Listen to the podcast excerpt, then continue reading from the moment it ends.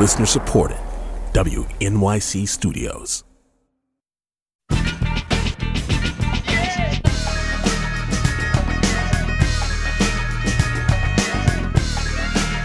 This is all of it on WNYC. I'm Allison Stewart. Thank you for sharing part of your day with us, whether you're listening on the radio, online, or on demand. We are grateful that you are here.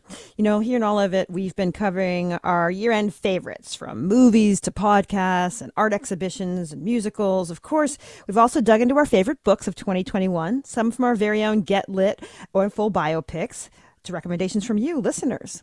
So, keeping with the book theme, we wanted to remember young readers too, who are home and on break for the holidays. Maybe they're reading for fun or for school, or they want something new. With the help of our friends from the New York Public Library, we hope to bring you some suggestions to our young listeners and their parents. Today, we're joined by children's librarians Kevin Kelley. Hi, Kellen. Kevin. Hey, how's it going? Good. And Jennifer Minehardt. Hi, Jennifer. Hi, happy to be here.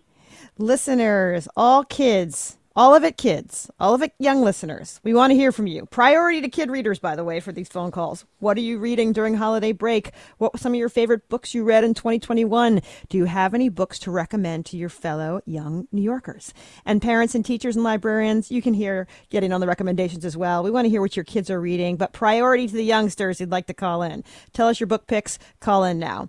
212 433 WNYC 212-433-9692 or you can hit us up on social media. That's twitter and instagram same handle at all of it wnyc young readers what are you reading? Parents and teachers and librarians what do you want to recommend? So let's talk about the landscape a little bit kevin. I'm going to start with you. Were there any particular themes you noticed in kids literature in 2021 yeah, um, there were a, a, myriad of themes uh, this year. Um, one of the biggest being um, how to connect, you know, with a community. Um, mm-hmm. a lot of the stories were focused on young people figuring it out what figuring out what it meant to be like an active member of their community wherever they were located. Jennifer, what were young readers attracted to, and then what were their parents attracted to? Um, you know, so in picture books, we saw a lot about kids who were born in America, but also connecting to some of their older generations back in their home countries. Um, and that's been something that's been really well received at our branches. What in, when parents come in, what do they seem to be looking for? Um, yeah, so um, they are definitely looking to see themselves in these books. Um, mm-hmm. So, I mean, just the other day, I had a parent who came in and had specifically asked where the Best Books for Kids display was. Um, when I brought her over to it, I had pointed out a book called Wishes. Um, and when I pointed that out to her, she immediately looked at the author and she said, Oh my goodness, this author is Vietnamese. And she was so excited to see that book because she was like, I can't believe you have a Vietnamese author here and that it made the list. Um, so I think seeing themselves in books is really what they're after. That way they can show their kids too. So interesting. What a great story. Kevin, when you're thinking about uh, a young kid's book, like a picture book, what do you look mm-hmm. for in a picture book? What particularly makes it good? Because I think a lot of people think picture books must be so easy to make and all you need is beautiful pictures and a cute story, but it's actually pretty complex. Yeah, that's a great question, and I can start us off. I, I know Jennifer probably has a lot to say about this too. Um, when we're looking at uh, picture books, we are looking for like a really perfect marriage between the images and the text. Um, so how do the images augment the story that's being told? What parts of the story that are integral to the overall understanding of the story is being told through the pictures versus what is being told through the words? And you know, though the picture book the word count is low, like that requires that each word carries meaning, conveys the story, and is like each so you know, like when you're writing poetry or something, each word is that much more important because there are so few of them. Jennifer, did you want to dive in on that one? Picture books or what makes a good YA book? Either one? Yeah, I mean, just going off of what Kevin said, um, you know, it's really important that we are looking at not only the illustrations and the text, but, you know, text placement. What's the font type? Does it all work well together? Just like Kevin said, it's a, it's a really happy marriage between the two. Um, so it's it's a lot more than just reading the text and looking at the illustration. Let's talk about one of the books on your list, and it's Nina, a story of Nina Simone by Traci N which brings a biography of the famous artist to a young audience. Jennifer, how does Traci N work to adapt Nina Simone's story into a kid's book? Yeah, so um, this one was definitely a favorite of a lot of our committee members. Um, it tells the story of Eunice Kathleen Waymon, um, which was Nina's name when she was born. Um, you know, Traci N. Todd, she really puts into perspective, you know, Nina as a child, learning to play the piano with her dad, learning how to play jazz when mom's not listening because she wouldn't approve. And then, you know, throughout the years, as she continues to play piano, she gets older and she realizes that she really has a passion for activism. And then she has her musical career actually influence her activism. And this is all done through really lovely text, but then it is brought to life with Christian Robinson's illustrations which is just this beautiful collage in bright, vibrant colors that is just so lovely. We are talking about some great kids' books of 2021, little kids, tweens, young adults. Let's take a call. Holly is calling in from Brooklyn on line one. Hi, Holly. Thanks for calling all of it. Hey, thanks for taking my call. Um, yeah, I want to recommend um, a graphic novel by Jonathan Allen. It's called A Lonesome Era. Uh, the characters are all like little animals, but um, the underlining tone is about a young boy that basically is sort of grappling with having a crush on his best friend, and then also just getting into basic shenanigans of being a teenage boy. Thank you for calling in. We appreciate the recommendation. Hey, all of it listeners, young and old, we want to hear from you. What are you reading over the holiday break? What were your, some of your favorite books of 2021? Do you have any books to recommend to fellow young readers, parents, teachers, and librarians? You can get in on this as well and make recommendations. Our number is 212 433 WNYC, 212 433 9692, or you can reach us on Instagram and Twitter at all of it. WNYC. We're talking about we're talking with two librarians from New York Public Library's Children's Librarian section, Kevin Kelley and Jennifer Minehardt. All right, let's talk about another picture book before we go on to tweens watercress by andrea um, is it wang or wong illustrated by jason chin. Uh, kevin do you want to take this one? Um, i think actually jennifer is Let jennifer do that one? so much. Yeah okay. i'm going to pass it over to her. Okay. Jennifer go for it Okay, awesome. So Watercress was one that we got really early on in the committee year. Um, we all read, and it was a really early favorite among all of our committee members. Um, it tells this really beautiful intergenerational story, um, and it's illustrated um, in this beautiful watercolor that was actually inspired by authentic Chinese watercolor painting techniques. Um, it really helps kids understand the past and like where their parents are coming from and puts it into perspective for where they are now. And it is just so beautiful when you read it. It just gives you goosebumps. I'm ready for you now, Kevin. This one I think is so interesting. I went down a little bit of a, rabbit hole in this one. It's the mysterious disappearance of Aidan S and mm-hmm. it's told from the point of view of his brother. The main characters are a bit older than what we've been talking about, 11 or 12. It's an interesting topic. So, this idea that this kid, Aidan, goes missing and he turns back up and he starts talking about a place no one has ever heard of, and then everybody in town accuses him of lying. Tell us how this sounds like sort of a serious topic, but also a little bit, maybe a little sci fi. What's going on in this book? Yeah, um, you know, this book was uh, another early favorite of ours. Um, and what's going on is, just like you said, this uh, young guy, he goes missing. He's missing for six days. And then suddenly he turns back up in the attic of the house. And it really um, is thinking about um, the the reverse side of this like trip to Narnia, right? So, um, do we believe the child when when they have these fantastic stories of like faraway, fantastic sort of fantasy worlds?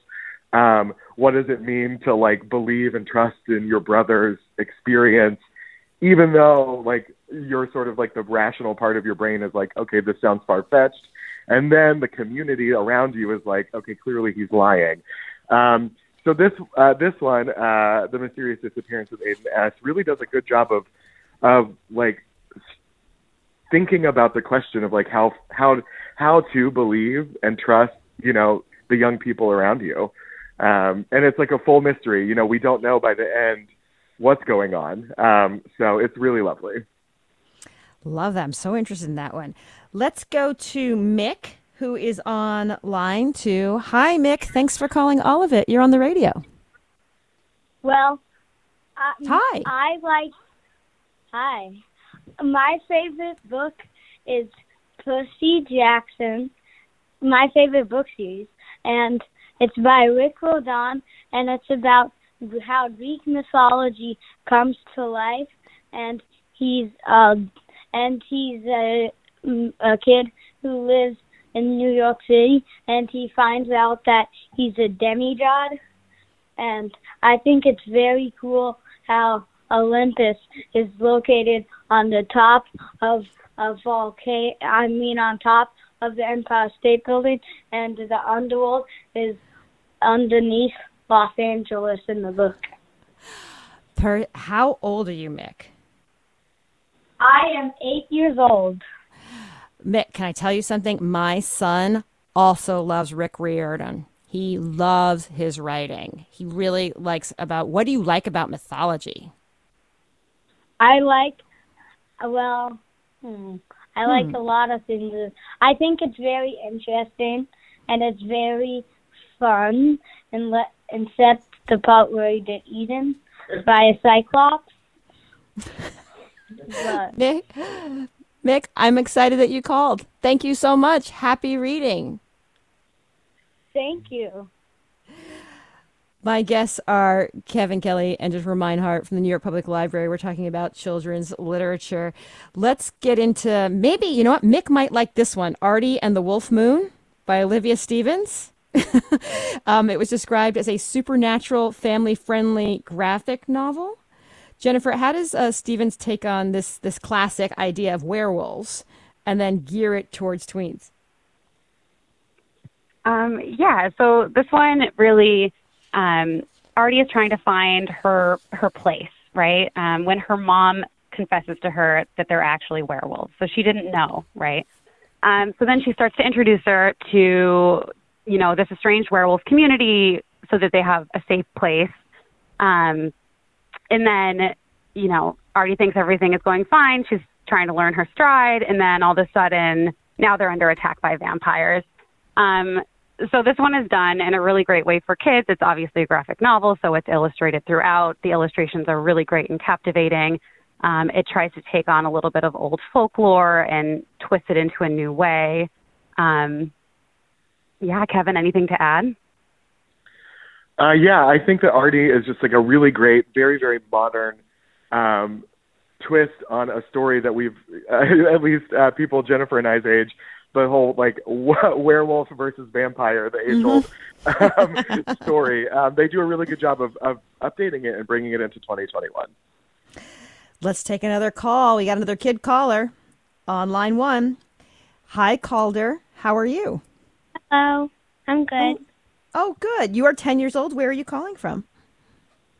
New York City. Excellent. I would love to know what you like to read, Calder. Well, I read a series called Fun Jungle, and there's book Belly Up. What kind of books are they? what kind Um, of stories are they? Um, they're novels. It's a series. It's a it's like a funny mystery about a boy named Teddy Fitzroy. Mhm.